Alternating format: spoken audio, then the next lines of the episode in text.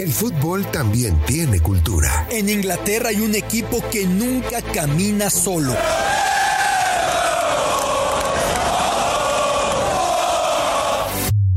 En Argentina se vive el fútbol con una pasión única.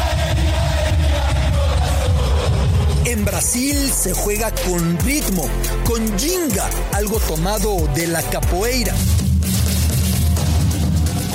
En México lo disfrutamos con nuestro muy particular folclore.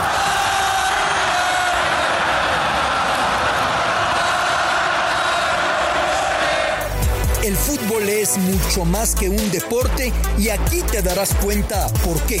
Biblioteca Footbox con Alberto Lati, un podcast exclusivo de Footbox. Biblioteca Footbox, soy su amigo Alberto Lati, en esta ocasión recorriendo Moscú y su fútbol, riendo por el río Moscova, yendo desde el Kremlin, desde el mausoleo de Lenin, a cada punto de esta vibrante, impresionante ciudad, ciudad que fue el corazón de la pasada Copa del Mundo realizada en 2018. Dos estadios mundialistas, dos sedes mundialistas se encontraban ahí. Evidentemente Luzhniki, el que alguna vez fuera el estadio central Lenin, Luzhniki que tuvo la inauguración, Luzhniki que tuvo la final, Luzhniki que fue el estadio más importante del torneo, solo después de Luzhniki venía el de San Petersburgo. Pero hubo otra sede, hubo otro estadio en Moscú, la cancha del club Spartak de Moscú, el llamado Estadio Otkritie, en donde podemos ver en el terreno de juego una peculiaridad, porque normalmente vemos estatuas a la entrada del estadio, en el acceso al estadio, alrededor del estadio, ya en algún caso en la grada, en la tribuna, en algún punto así, pero no sobre el césped, no a pie de campo. Y la escultura de los hermanos Starostin se encuentra en pleno césped del mundialista estadio del Spartak, la arena Otkritie. ¿Quiénes fueron ellos? Los fundadores del club Spartak, eran jugadores, eran entrenadores, eran directivos. Muchos dicen, ¿y por qué el nombre Spartak? Bueno, esto viene de Espartaco, aquel esclavo rebelado contra los romanos, un eh, personaje muy retomado en el momento de la Unión Soviética, de la lucha de clases, de la sublevación, del no dejarse someter. Y entonces, retomando a ese personaje Espartaco, se realizaba en la Unión Soviética el equivalente a los Juegos Olímpicos antes de que la URSS accediera a competir en los Olímpicos y a ser parte de los Olímpicos, lo que sucedería ya para Helsinki 52. ¿Y cómo se llamaba el evento deportivo? La Spartaquiada.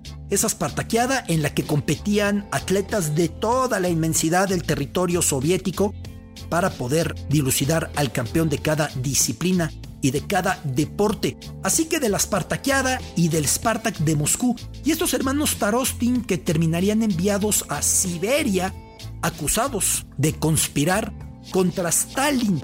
Ese club, Spartak de Moscú, que en los años 30, antes de que fueran mandados a Siberia, estos eh, hermanos Tarostin, disputaría en plena Krasnaya Ploshad, la Plaza Roja, como se dice en ruso, un partido de fútbol frente a la imponente Catedral de San Basilio, ya saben ustedes, la imagen más célebre que hay de Rusia, de Moscú, y en ese lugar se colocó una larguísima carpeta verde. A la fecha, si usted revisa fotos de aquel partido de fútbol de 1930, usted podrá reconocer aquella, eh, aquel reloj en la torre que es de los más célebres que uno puede encontrar en esa Plaza Roja. Y entonces estaba jugando el partido de exhibición del Spartak por un motivo, para que el camarada Stalin pudiera conocer ese deporte del que tanto le hablaban. Y el partido avanzaba, y como suele ser habitual, el partido se mantenía 0 por 0. Y Stalin desesperó. Entonces, al darse cuenta de esto y que Stalin impacientaba y que la ansiedad y que ya se quería ir, le dijeron a los jugadores, tienen que anotar muchos goles. Oiga, pero pues es que el partido está 0-0. Que anoten muchos goles porque el camarada Stalin se impacienta. Y entonces, sí, cayeron muchísimos goles, quedó un marcador algo así como 8 a 6 porque Stalin quería ver goles y si Stalin quería eso, evidentemente se le concedía la cantidad de goles que él deseara. Eso pasó evidentemente con el Spartak y con esos hermanos Tarostin que jugaron en aquel partido en la Plaza Roja que reitero, si usted tiene curiosidad, busque esa imagen.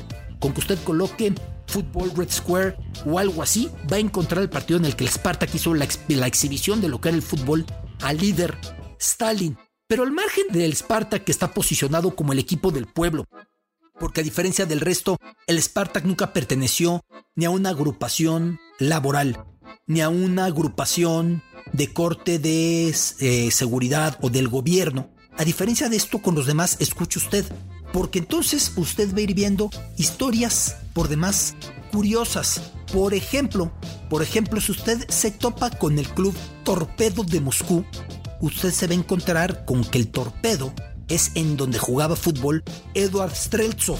¿Quién fue Eduard Streltsov? Pues el Pelé ruso. Así le decían.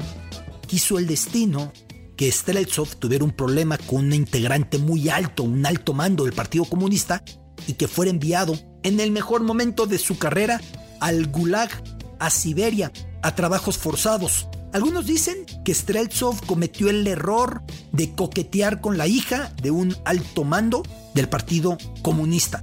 Otros dicen que más bien la hija de este alto mando estaba enamorada de Streltsov, quien hay que decirlo era el personaje más perseguido por las chicas en la Unión Soviética, y que Streltsov se negó. Entonces, como no se quiso casar con ella o no quiso hacerle caso, termina siendo enviado a trabajos forzados al Gulag.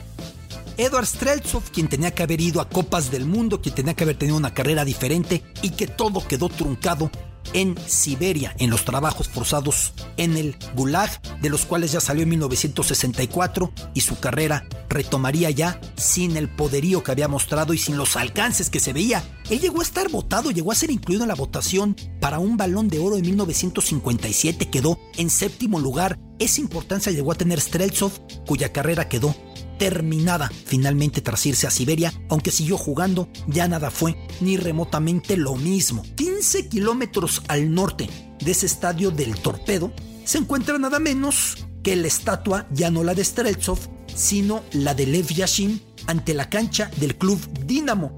Un Dinamo que pertenecía a la KGB, el aparato de inteligencia, de espionaje, de represión, de pánico en la Unión Soviética y era operado desde la fortaleza de la Ljubianka. A la fecha, si usted va al punto en el que se encontraba la Ljubianka, esta plaza muy cercana a la Plaza Roja, unas cinco cuadras, es maravillosa.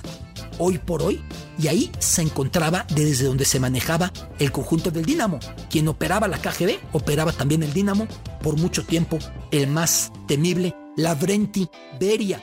Ese Beria que cuando se muda a una casa se piensa que dejó enterrados muchos cuerpos en el jardín. Al paso del tiempo esa casa se convierte en la embajada de un país africano y cuando está haciendo ejercicios de remodelación de la, de la casa, se encuentran evidentemente en el jardín, pues con osamentas, con restos de cuerpos, porque la represión de Beria era temible y él era el que también operaba, aparte de la represión, el conjunto del Dínamo. Y el Dínamo tenía su gran enemistad con el Sesca, porque el Sesca era nada menos que operado por el ejército. Era algo así como policías contra soldados o como espías contra soldados. Ese Sesca, que se llamaba CDKA, y cuando la selección soviética de una pésima actuación en un partido frente a Yugoslavia, es cambiado el nombre de CDKA a CESCA porque la base de la selección era ese CDKA. Y entonces molesto el régimen por cómo los jugadores del CDKA representaron a la Unión Soviética, hacen que se modifique el nombre del equipo. ¿Por qué fue tan relevante aquel partido frente a Yugoslavia del cual ya hablaremos a profundidad? Porque poco antes se había dado la primera ruptura fuerte en el movimiento comunista internacional, el primer cisma. La Yugoslavia de Tito, recién concluida la Segunda Guerra Mundial, decidió no seguir como títere o manejada desde Moscú. Y ahí vino ese primer rompimiento. Y Tito dijo a sus jugadores, a los jugadores yugoslavos, tienen que ganar a los soviéticos.